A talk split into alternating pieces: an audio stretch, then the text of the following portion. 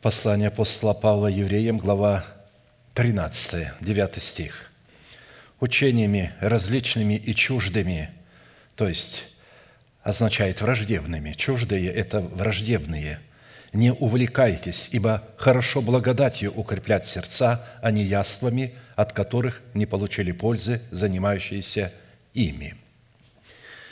Во-первых, материальное благословение, внесенное лжеапостолами в арсенал благодати, относится к разряду чуждых учений. То есть из этого места Писания явно, что когда а, эти люди, лжеапостолы, проповедуют материальное процветание во Христе Иисусе, то Писание называет это враждебным учением, которым не следует увлекаться. Во-вторых, благодать – это благость Бога, добро Бога, которое выражает себя в ответном благоволении или расположении Бога, адресованного к спасенному им человеку, который через слушание Слова – сказал Богу или оказал Богу свое благоволение и благорасположение в доброхотном повиновении своей веры, вере Божией в устах Его посланников. То есть благодать Бога всегда дается за благодать.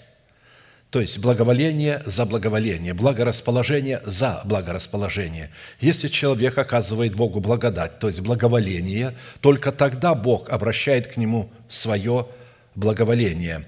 А тем, которые приняли Его верующим во имя Его, они Его приняли, дал власть быть чадами Божьими, потому что они Его приняли, и они получили власть быть детьми Божьими, которые не от крови, не от хотения плоти, не от хотения мужа, но от Бога родились.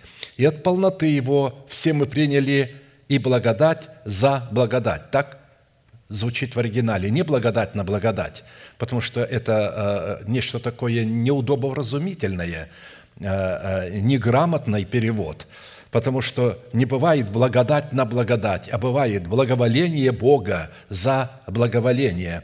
Ибо закон дан через Моисея, благодать же и истина произошли через Иисуса Христа. Иоанна 1, 12, 17. В-третьих, благодать – это закон Бога, представленный в Новом Завете – отменяющим бывшее о нас рукописание, которое содержалось в Ветхом Завете, которое было против нас, и вас, которые были мертвы во грехах и в необрезании плоти вашей, оживил вместе с Ним, простив нам все грехи и истребив учением бывшее о нас рукописание, которое было против нас, и Он взял его от среды и пригвоздил ко кресту, отняв силу у начальств и властей, властно подверг их позору, восторжествовав над ними собою». Колоссянам 2, 13, 15. Речь идет об учении благодати. В-четвертых, благодать в формате Нового Завета укрепляет наше сердце, когда мы исполняем заповеди этой благодати, почитая себя мертвыми для греха, живыми же для Бога, называя несуществующее усыновление нашего тела как существующее – от плода уст человека наполняется чрево его. Произведением уст своих он насыщается. Смерть и жизнь во власти языка, и любящие его вкусят от плодов его. Любящие свой язык вкусят от его плодов. В-пятых, благодать в формате неисследимого наследия Христова не только не относится к материальным благословениям, но, напротив, противопоставляется этим благословениям. Благословен Бог и Отец Господа нашего Иисуса Христа, по великой Своей милости, возродивший нас воскресением Иисуса Христа из мертвых к упованию живому, наследству нетленному, чистому, неувядаемому, хранящемуся на небесах для вас, силою Божией, через веру соблюдаемых к спасению, готовому открыться в последнее время. 1 Петра 1, 3, 5. Из этого места Писания мы видим, что подлинное наследие содержится в нетленной, в нетленной сути, в нетленном формате. Это не материальные благословения, это благословения духовные. И поэтому они противопоставляются благословениям материальным, которое человек воспринимает за благословение Бога. Это тоже благословение, но только Писание говорит, что настоящим благословением является не то, что мы а, обладаем материальным избытком, а то, что мы обладаем верою, богатством веры. В-шестых, благодать Бога, полученная на Его условиях в семени благовествуемого нам Слова, но не возвращенная назад во взращенном нами плоде правды, это благодать, потраченная напрасно. Прошла жатва, кончилось лето, а мы не спасены. Иеремии 8.20. Печально звучит голос пророка. Он смотрит на Израиль и видит, что для Израиля закончилось время спасения. То есть всегда есть всему свое время. Время закончилось, которое было дано им, и он говорит, а мы не спасены. В своем большинстве Израиль погиб, пошел в преисподнюю.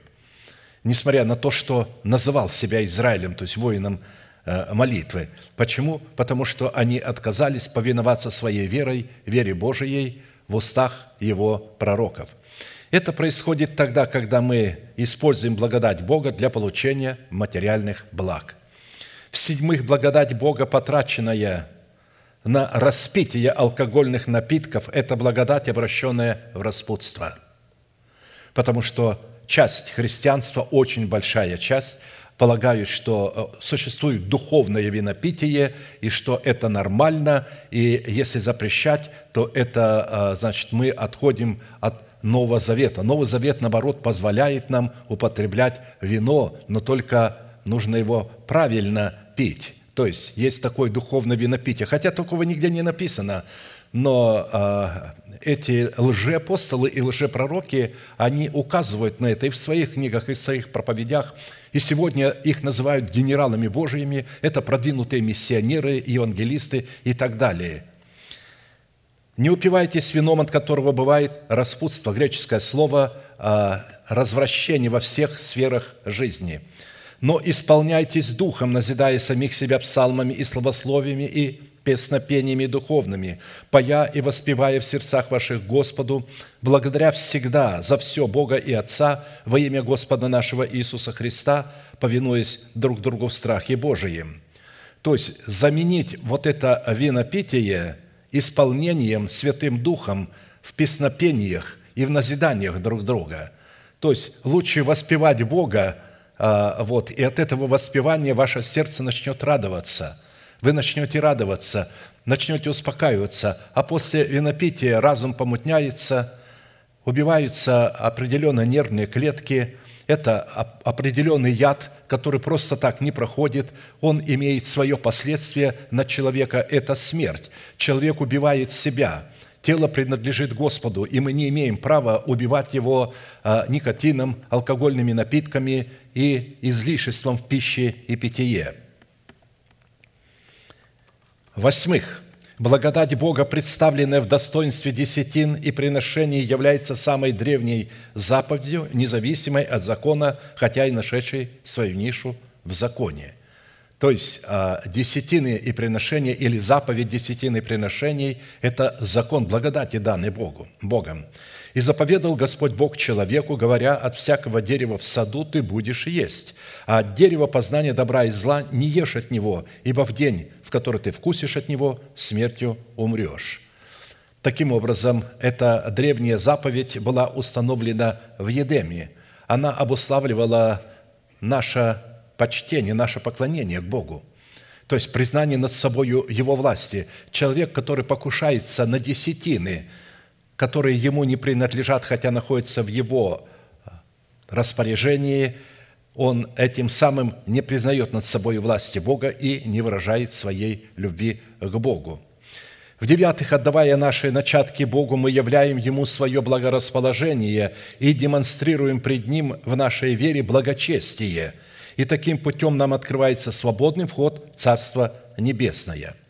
Через познание призвавшего нас славою и благостью, которыми дарованы нам великие и драгоценные обетования, дабы вы через них соделались причастниками божеского естества, удалившись от господствующего в мире растления похотью, то вы, прилагая к всему все старание, задействуя все имеющиеся у вас силы и возможности, покажите вере вашей – добродетель, в добродетели рассудительность, в рассудительности воздержание, воздержание терпение, в терпении благочестие, в благочестии братолюбие и в братолюбии любовь.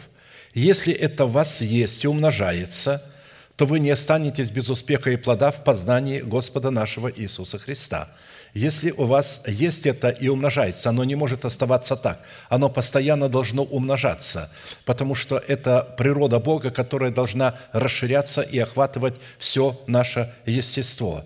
Далее продолжает апостол Петр писать, «Посему, братья, более и более старайтесь сделать твердым ваше звание и избрание». То есть наше звание находится вот в этих семи свойствах – и именно благодаря тому, что там есть наше звание, Бог избирает нас. Когда мы имеем это звание, то Бог избирает нас. Далее, так поступая, никогда не приткнетесь, ибо так откроется вам свободный вход в вечное Царство Господа нашего и Спасителя Иисуса Христа. Видите, не материальное благословение и успех открывает двери в Царство Небесное, а характер – измененный, который подобен Богу в этих семи свойствах. В-десятых, благодать Бога – это такой род праведности, за которую не нужно платить, так как она уже оплачена жертвенной кровью Иисуса Христа, но посредством которой следует творить правду. То есть благодать дается для того, чтобы мы могли обладать способностью творить правду, потому что мы ее получаем в семени, в формате залога, когда рождаемся от семени слова истины, мы получаем эту благодать в залоге, оправдание, то есть не в плоде, а в семени, в формате залога, который необходимо пустить в оборот, чтобы получить его в плоде правды, чтобы через плод правды благодать воцарилась в нашем сердце. Праведный дотворит правду еще, и святый да освящается еще – то есть, если ты праведный, то ты будешь творить правду. Если ты святой, то ты будешь освящаться. Если же ты пытаешься посредством каких-либо добродетелей, упражнения даров Святого Духа, евангелизацией, молитвами, еще чем-либо заслужить праведность Бога, чтобы стать святым, то ты идешь в обратном направлении от Бога в погибель.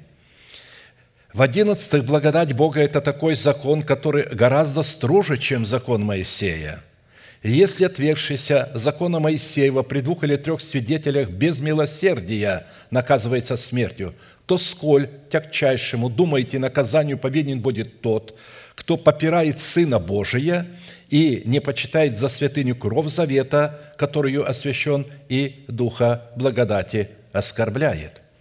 Если он использует благодать незаконно и говорит «я под благодатью», и он грешит, можно покаяться, я в любое время могу покаяться. Совсем одно, когда человек, как раб греха, не хочет грешить, а кричит, уходит от этого, но а, тем не менее попадает в грех.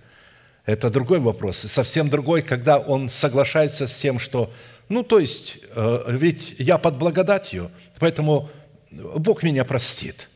Поэтому будьте осторожны. Благодать строже в этом случае закона Моисеева – в одиннадцатых, благодать Бога, возвращенная Богу на Его условиях в предмете десятины приношений, является пищей как Бога, так и пищей нашего нового человека в статусе священника. Принесите все десятины, десятины в дом хранилища, чтобы в доме моем была пища. И хотя в этом испытайте меня, говорит Господь Саваоф, не открою ли я для вас отверстий небесных и не изолью ли на вас благословение до избытка. Речь идет о благословениях до избытка в богатстве веры.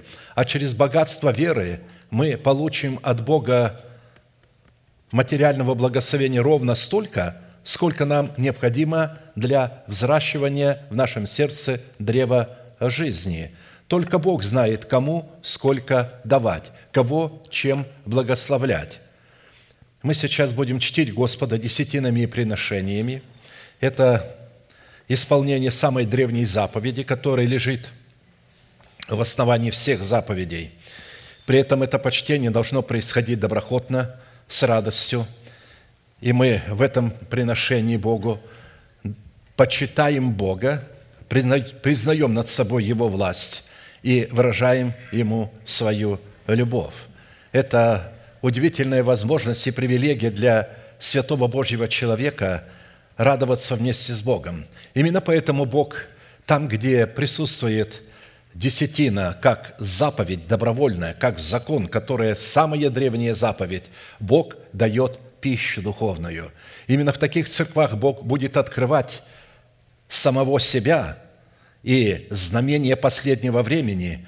И именно в таких церквах Бог, Бог будет приготавливать людей к усыновлению их тел искуплением Христовым, чтобы дать им гарантию на восхищение. Встанем, пожалуйста, и будем петь песню «Ты знаешь путь, хоть я его не знаю». И будем в радости служить Господу, чтить Его десятинами и приношениями.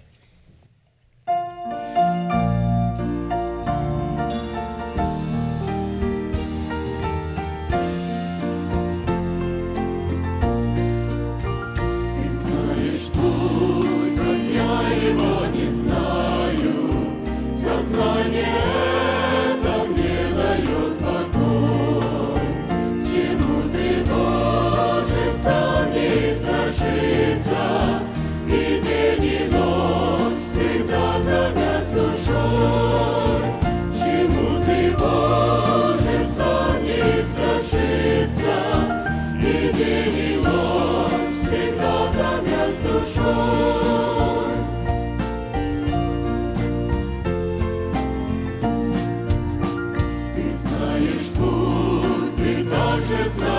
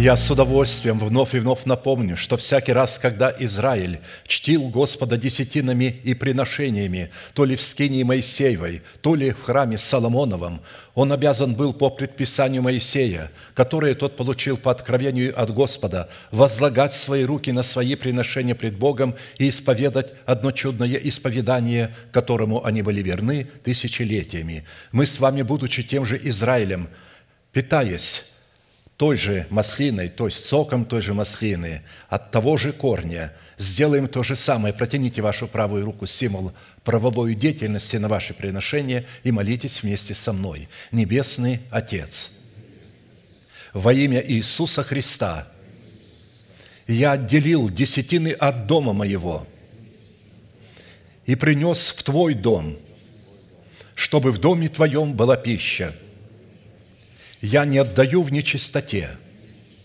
я не отдаю в печали, и я не отдаю для мертвого.